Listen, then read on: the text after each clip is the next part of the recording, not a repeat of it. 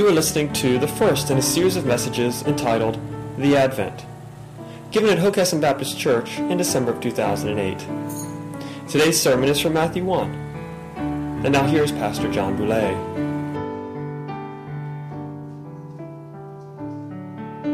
The Christmas story has uh, two visitations, or the nativity scene at least has two visitations the shepherds and the wise men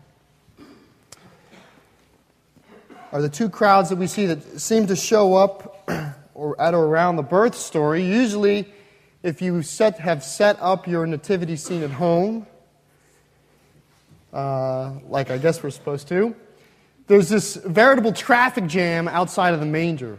Have you ever noticed? If, if you're like me, you're always trying to figure out how do you, well, first of all, who's closest?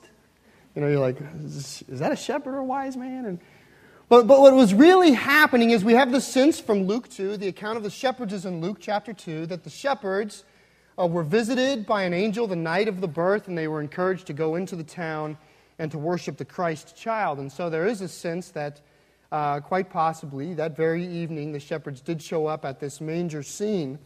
In fact, that's the sign given to them of recognition, is you'll find a baby wrapped in swaddling clothes in, in, uh, in a manger. The wise men, which we normally put in this Christmas nativity scene, we are almost certainly sure were not there on Christmas. Um, we have every reason to believe that um, it was some other time, that Jesus may have been as old as two years old. It was his early years of life, but that alleviates your quandary about the Chaffer Jam. Uh, there was no like uh, wise man gang and the shepherd's gang at the manger scene at the same time. But there was, in fact, two visitations. And while we're not going to focus on shepherds and wise men this morning, I do think uh, it, it is worth focusing on why they came. In the case of the shepherds, they are minding their own business, shepherding their flocks, and this angel shows up, and the angel says something to the effect of this very day an angel or a Savior is born in the town of David. He is Christ the Lord. And then anecdotally, the angel kind of says, by the way, if you're going to go worship this Savior who is Christ the Lord, you'll know him by the fact that he is this child in a manger.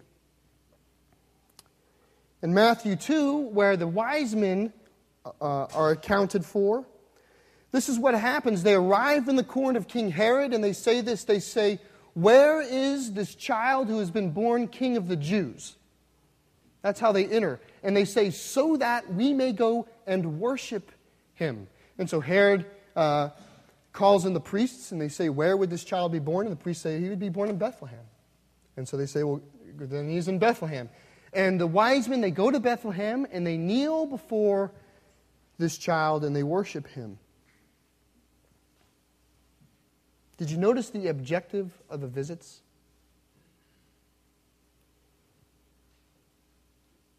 Did you notice, were they going to visit a baby?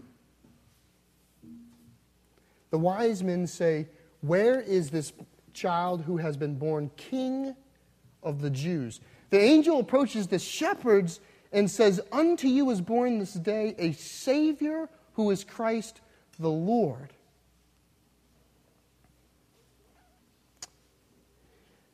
I find that this season is a season of special birth. And as we set up these nativities, as we think about the visitors to the nativity scene, I am, I am hopeful or cautious that we do not see this as a birthday event only. The shepherds or the wise men are not bringing birthday gifts, they're bringing gifts to a king. The shepherds are not going down to see the birth of the child, they, that is the sign of the Savior. The angel says, Go worship the Savior Christ the Lord. By the way, so you don't wander around Bethlehem all night, it's a child. It's going to throw you for a loop, but it's a child in a manger. But you're going to worship the Savior. And sometimes I think our Christmas symbology can get a little bit out of balance. When we start to think and talk and set up our mangers around Christmas time, we begin to talk about the Christ child. And if we're not very careful, sometimes we can talk a whole lot about the child and not an awful lot about the Christ. And so this, this month is an opportunity to ensure that we speak of things in balance. Because certainly, it's important that the child is the Christ. And I wonder sometimes as we speak to the world, as we tell our stories, whether it's passively through our nativity scenes or whether it's actively, how careful we should be in, in foot stomping the importance of the Christmas event if we don't do it in a balanced, holistic way. Because when the world hears the significance as a child, I can only imagine what goes on in their mind. I have a hard time finding that significant. But when we speak of this child who is the Christ, the Savior, and the Anointed One, that's something that the world may be able to hold on to. The Oxford American Dictionary defines Advent as this as the arrival of a notable person, thing, or event. And I like the word Advent when referring to this season because it talks about some kind of anticipation, it talks about an arrival of something. There's this notable person or thing or event that is coming on the scene, and when there's an advent of something, there's a change.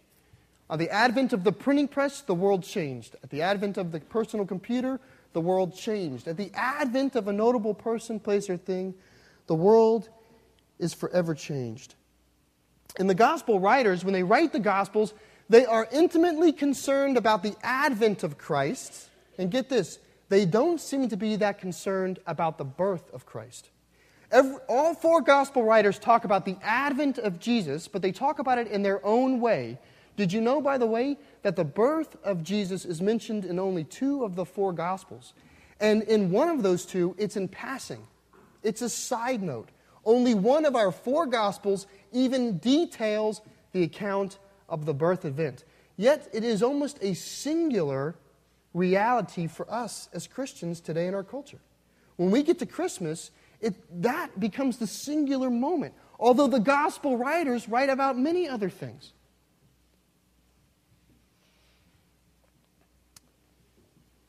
And so this month, we're going to have a different kind of Advent. Instead of the Advent wreath up here, I've given each of you your own Advent wreath. It's the Bible. And the way we're going to use the Advent this month is that the first chapter of each gospel will guide us through Advent. We're going to ask ourselves a question. These gospel writers, as they're introducing to us this, this arrival of this great Savior and Lord Jesus Christ, we're going to examine why do they start the way they start? Why do they choose their beginning point the way they choose it? And instead of a wreath up here, what we've decided to do is to place a sign for each book that we're doing. So this morning, as we do Matthew, we've placed a sign for Matthew chapter 1. That this would be a reminder to us that the advent of Christ is not the same as the incarnation of Jesus. The, the incarnation of Jesus is just part of the advent of Christ. So, if you will, pray with me. We'll begin with Matthew chapter 1. Lord, let us always remember that even at new birth you will remain the Ancient of Days. And even at the opening of the New Testament, Lord, you, remember the, you remain the author of the Old Testament. And so that, Lord, that as we think about the final days, at your second coming, we might remember that that has long been written by you in the book of life. In your Son's name we pray. Amen. If you'll turn with me to Matthew chapter 1. Our focus will be the first 17 verses of Matthew chapter 1, and I'm going to read it, partly because I've practiced it a lot. No, I'm going to read it because I think it ought to be read.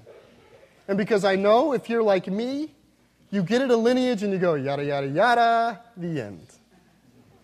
And so there's probably some value in us realizing that the Matthew has given us this in the Holy Scriptures, and it ought to be heard and read. So I'll begin in Matthew chapter 1, verse 1, and I'll read till, through 17. so wish me luck. A record of the genealogy of Jesus Christ, the son of David, the son of Abraham. Abraham was the father of Isaac, Isaac the father of Jacob, Jacob the father of Judah and his brothers, Judah the father of Perez and Zerah, whose mother was Tamar, Perez the father of Hezron, Hezron the father of Ram, Ram the father of Amminadab, Amminadab the father of Nahshon, Nahshon the father of Salmon, Salmon the father of Boaz, whose mother was Rahab. Boaz the father of Obed, whose mother was Ruth, Obed the father of Jesse, and Jesse the father of King David. David was the father of Solomon, whose mother had been Uriah's wife. Solomon the father of Rehoboam, Rehoboam the father of Abijah, Abijah the father of Asa, Asa the father of Jehoshaphat, Jehoshaphat the father of Jehoram, Jehoram the father of Uzziah, Uzziah the father of Jotham, Jotham the father of Ahaz, Ahaz the father of Hezekiah, Hezekiah the father of Manasseh, Manasseh the father of Amon, Amon the father of Josiah, and Josiah the father of Jeconiah and his brothers at the time of the exile to Babylon.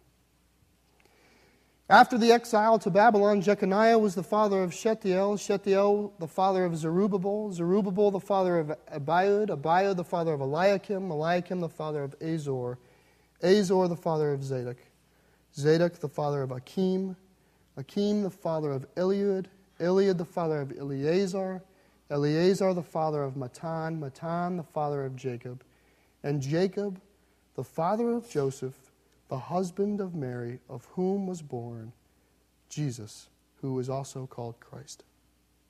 Thus, there were 14 generations in all from Abraham to David, 14 from David to the exile to Babylon, and 14 from the exile to the Christ.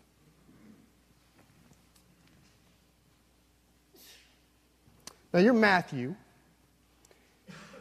I don't know if he knew he had the chance to write the first words of the entire New Testament, but he certainly is one of the earlier gospel writers. And if you were an earlier gospel writer and you were going to write the opening words to the entire New Testament, why would you mess it up with a lineage? I mean, come on! If there's a place, if the birth of Christ is that significant, isn't this the place to put it?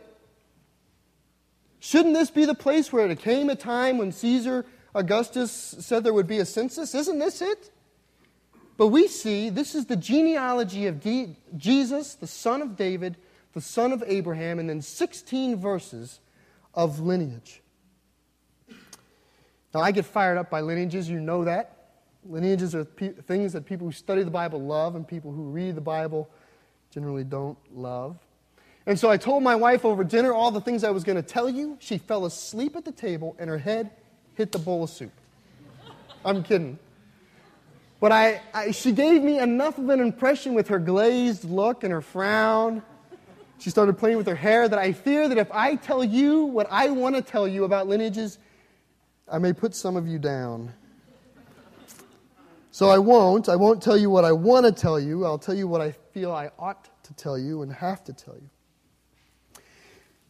And what I'd like to talk about might not be what's so fascinating about this lineage, but maybe there can be some appreciation as to why the Hebrew people were into lineages in the first place. Because I think if we can appreciate that, we can move on one day to finally appreciate oh, Shealtiel was the father of so and so.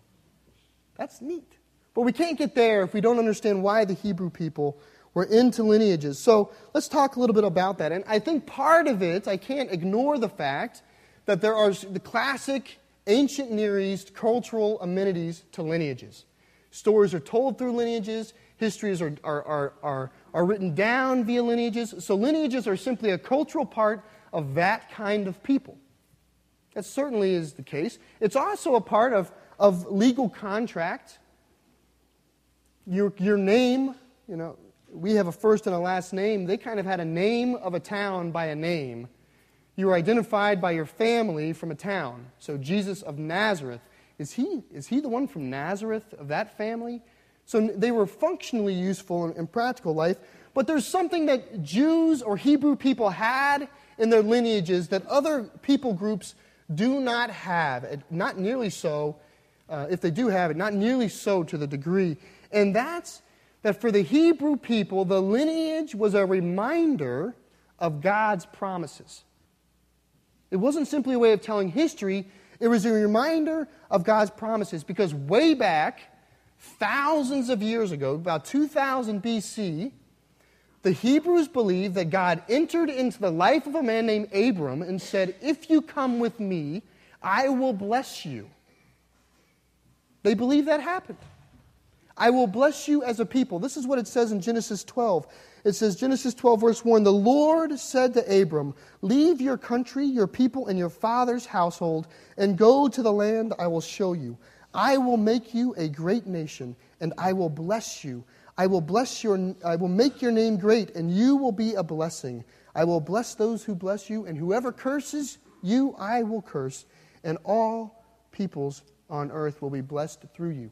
Now, if if if that blessing comes through Abram, then all of a sudden it is fairly important to be related to Abram, who later becomes Abraham. All of a sudden, I need to be able to draw my lineage to Abraham if I'm part of that blessing. And in fact, what happens is Abraham receives a son from the Lord. He names him Isaac, and the Lord confirms his promise to Isaac. You are a child of my promise. So, right there, we have two data points saying this line, this genetic bloodline is important. Isaac has two sons, Jacob and Esau. God chooses Jacob and says, Jacob, you are the son of my promise, and I now rename you Israel. And your line is important. And from you, the nations will flow. And from them, there's 12 mighty nation, mighty tribes that come from Israel. So we might see why lineages are important is we got to be able to trace ourselves back to Abraham. But there's something else. In addition to the simple the promise given to Abraham, what began to surface over time in Jewish life are contractual relationships between God and man. The Bible calls them covenants. But God approaches the people, the tribes, and he begins to say, If you do this, if you worship me, if you follow my commands, I will bless you. They enter into covenant with one another. You're probably most familiar with the, the Ten Commandments. But they enter into this covenant, and as time goes on, God starts to do something with these covenants. He starts to add covenants that are not separate unto, but kind of superimposed on the original covenant. So there's this covenant with Moses for all the people. But then he takes the tribe of Levi and he sets it aside and says, Now, this people he doesn't make a separate covenant complete, but he says this people are, a, are in a different group. They're going to be my priestly tribe. And there's rules. In fact, to be a priest in the Jewish nation, you had to be able to trace your lineage back to Aaron. That's 1,500 years of lineage from the time of Jesus to Aaron. In fact, when they finally come out of exile, the, the Hebrews come back to their land out of exile, and they're figuring out who's who. Ezra calls for a census of the priests to see if they can trace their lineage back. And he actually, there's record of him saying to a few families, You can no longer be priests because you cannot verify your lineage. And they cut them out of the priestly tribe. Because it is so important to be in that promise or that relationship with God. But the one that's probably most significant is the fact that Jesus calls this man from the tribe of Judah named David and says, I have shown my favor on you, and I bring you this promise. This is what he says in 2 Samuel. The Lord declares to you that the Lord himself will establish, establish a house for you. He's speaking to David. When your days are over and you rest with your fathers, I will raise up your offspring to succeed you who will come from your own body, and I will establish his kingdom. He is the one who will build a house for my name, and I will establish the throne of his kingdom forever. I will be his father, and he will be my son. When he does wrong, I will punish him with the rod of men, with the floggings inflicted by men. But my love will never be taken away from him, as I took it away from Saul whom I removed before you. Your house and your kingdom will endure forever before me. Your throne will be established forever. Can you start to see why lineages matter to the Hebrew people? They must show that they're children of the promise of Abraham, and now they start to become very concerned about who is in the tribe of Judah in the line of David, because there is a promise of a king. Now, the Hebrew people were not obedient. They were very disobedient. They turned their affections to other things. The Bible calls that all idolatry. And as they did, the Lord rebuked the people. He punished the people. And as He had promised them in their covenant, He put them into exile. But during all this time, there's, a, there's another voice that starts to surface among the people about this promise. And these people are called prophets. And the prophets start to give additional information about this kingship. So we know that they're children of Abraham, and we know that the kingship is through the line of David, but the kingship is on hard times. It's being persecuted, and ultimately, at the, towards the 6th century BC, it gets obliterated and sent into exile. And the people are wondering, where is this God who promised us a kingdom and a king? And so the, the Lord begins to send them prophets, and the prophets try to call them back to righteousness. The prophets try to remind them of the truth of God, but the prophets also do one thing. The prophets remind them that God has not forgotten his word or his promise. Isaiah says this. This is as the kingdom is spiraling downward. For to us a child is born, to us a son is given, and the government will be on his shoulders, and he will be called Wonderful Counselor, Mighty God, Everlasting Father, Prince of Peace. Of the increase of his government and peace there will be no end. He will reign on David's throne and over his kingdom, establishing and upholding it with justice and righteousness from that time on and forever. The zeal of the Lord Almighty will accomplish this. As the kingdom is actually collapsing, the walls are falling in. Jeremiah writes this The days are coming, declares the Lord, when I will raise up to a, to a David a righteous branch, a king who will reign wisely and do what is just and right in the land. In his days, Judah will be saved, and Israel will live in safety. This is the name by which he will be called, the Lord our righteousness. And the name there is Yahweh our righteousness. It isn't like the master or the king, it is Yahweh our righteousness. That is the name of this king coming. As the people are in exile and they're sitting in Babylon and they're wrestling with why has God done this to us, God raises up yet a third mighty prophet who says this to the people. Ezekiel says, I will place over them one shepherd, my servant David, and he will tend them. He will tend them and be their shepherd. I, the Lord, will be their God, and my servant David will be prince among them. I, the Lord, have spoken. Now, why would Ezekiel say, I will raise up David 500 years after David has died?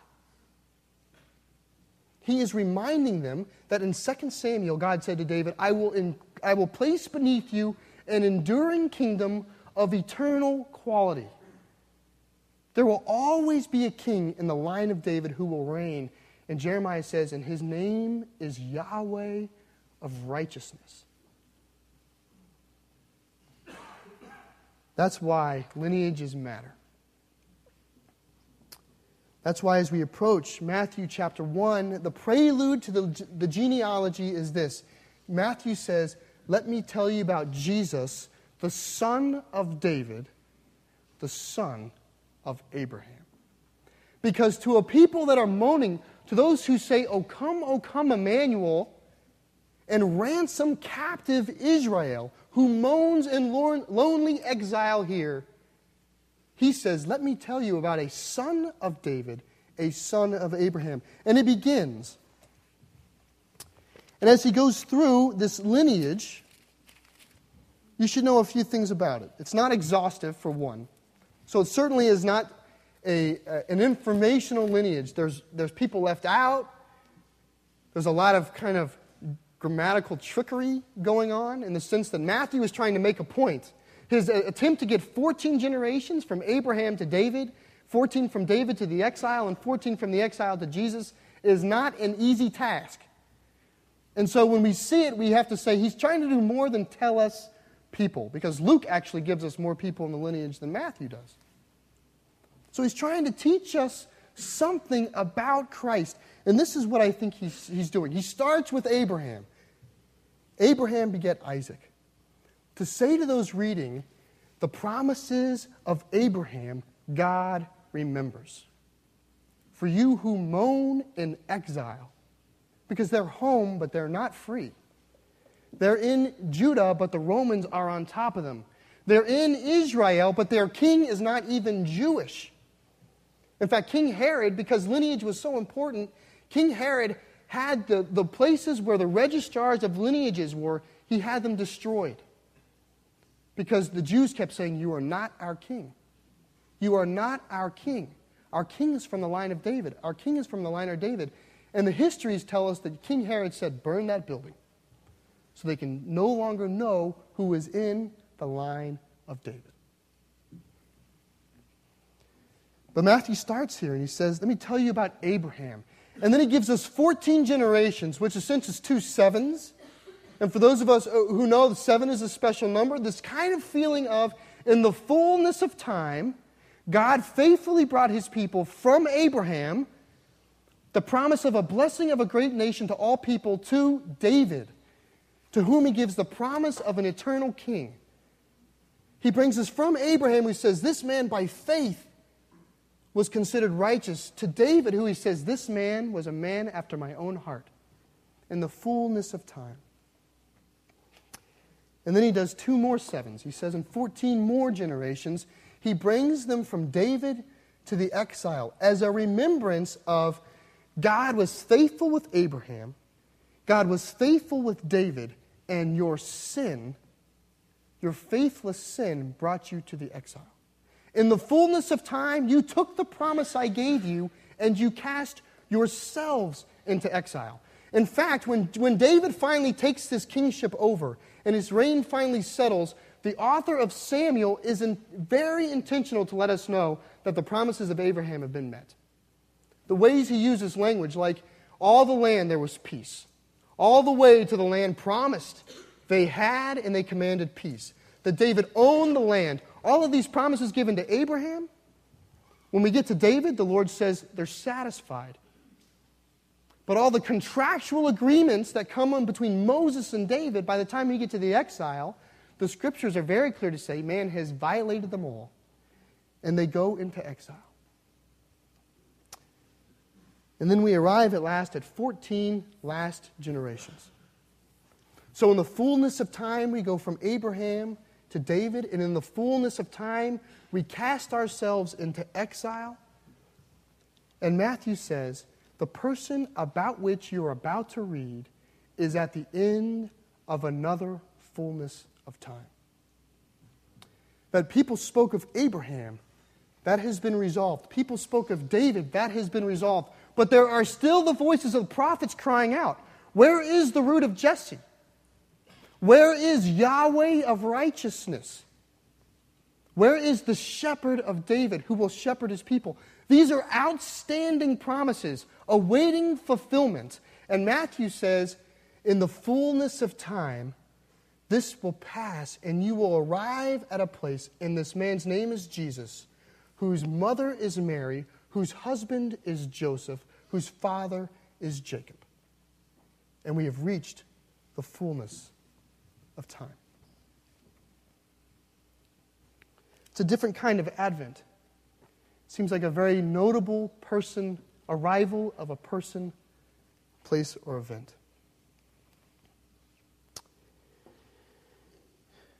It doesn't surprise me when I look out on the world and I have conversations. I had some just last night at my squadron Christmas party. It's a place for interesting conversations. It does not surprise me one bit that the world thinks of Jesus as a wise teacher. Because all we give them is a birth story. How much more can we, we, we how much can be gleaned by the, the uninformed biblically illiterate world when we talk about a birth story. It's just not, it's not interesting enough. It's not profound enough. There's not enough anticipation in it. I would find myself, if, if I were a pagan, I would find myself going, wouldn't God, if God were going to save the world from his sins, wouldn't God show up and, and wouldn't, wouldn't there be more of a, of a prelude to the arrival of Christ? Doesn't it seem like something that he might spend 2,000 years anticipating and talking about? Just the birth, the birth alone is insufficient to carry the weight of a Messiah. We need the advent to carry the weight of a Messiah. And so I encourage you this morning and this month that as you speak to those around you, that you speak to them of the full gospel of the advent of Jesus. That when they want to talk about the birth, you start at the birth and you head in both directions. You say, I'll tell you about the birth, but I'll tell you why it's significant, why the Jews were embracing it, why Jesus, the infant, is this child of peace. And I'll tell you where this goes, because it doesn't, it doesn't begin and end in the manger, it begins at Abraham, or believe it or not, it begins at the curse of Eve, and it ends at the second coming of Jesus Christ in the final day. And between that are promises and crucifixions and martyrdom and resurrections. And that is the advent of Christ. Amen.